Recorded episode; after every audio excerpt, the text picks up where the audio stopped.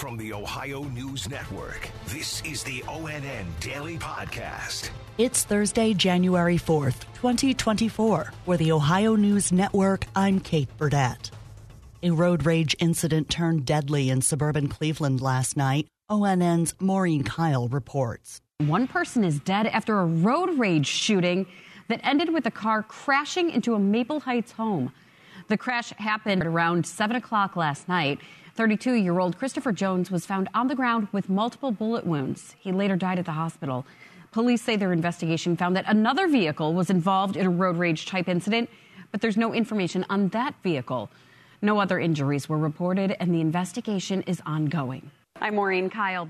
A truck carrying hazardous waste from the cleanup in East Palestine overturned in Geauga County. It happened just after 5 a.m. on Tuesday. ONN's Dave James has more. The site is about 10 miles east of the Cleveland suburb of Pepper Pike near the town of Novelty.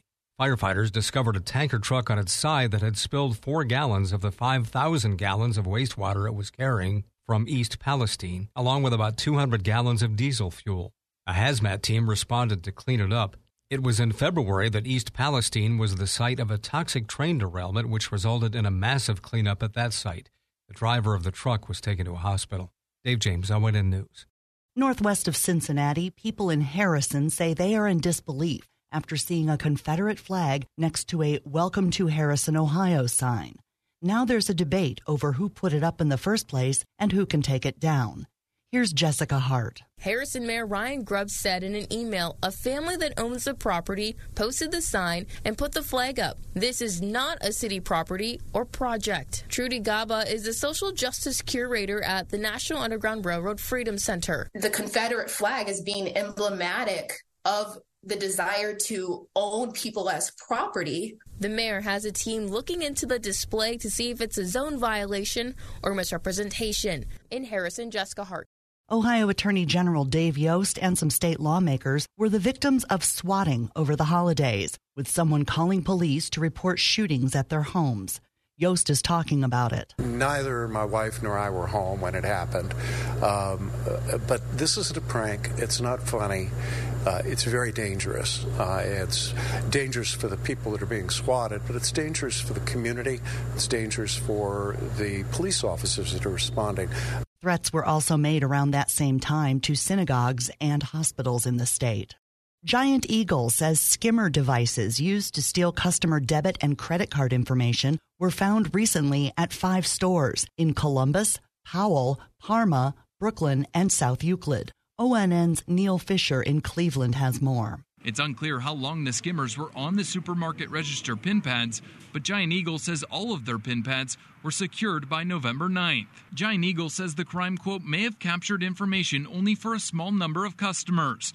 The company says the crime could have only impacted customers who swiped a payment card at the register and not those who used the tap or chip method to pay.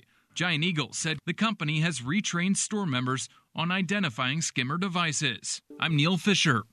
There's new information on the future of Ohio House Bill 68, which was vetoed by Governor Mike DeWine. The bill seeks to ban gender affirming care for transgender children in the state and would block transgender athletes from participating in girls and women's sports. ONN's Doug Petcash in Columbus has details on what state lawmakers will do next. An override vote could come as early as next Wednesday. Ohio Speaker of the House, Jason Stephens, announced on Tuesday the House will go into session the afternoon of January 10th. Governor DeWine vetoed the bill on December 29th. The governor then detailed three rules he wants drafted a rule banning gender affirming surgery for anyone under the age of 18, a rule to require reporting of this type of medical care to relevant agencies as a way to establish data, and a rule to ban pop up clinics and make sure those who receive this care have access to counseling. I'm Doug Petcash.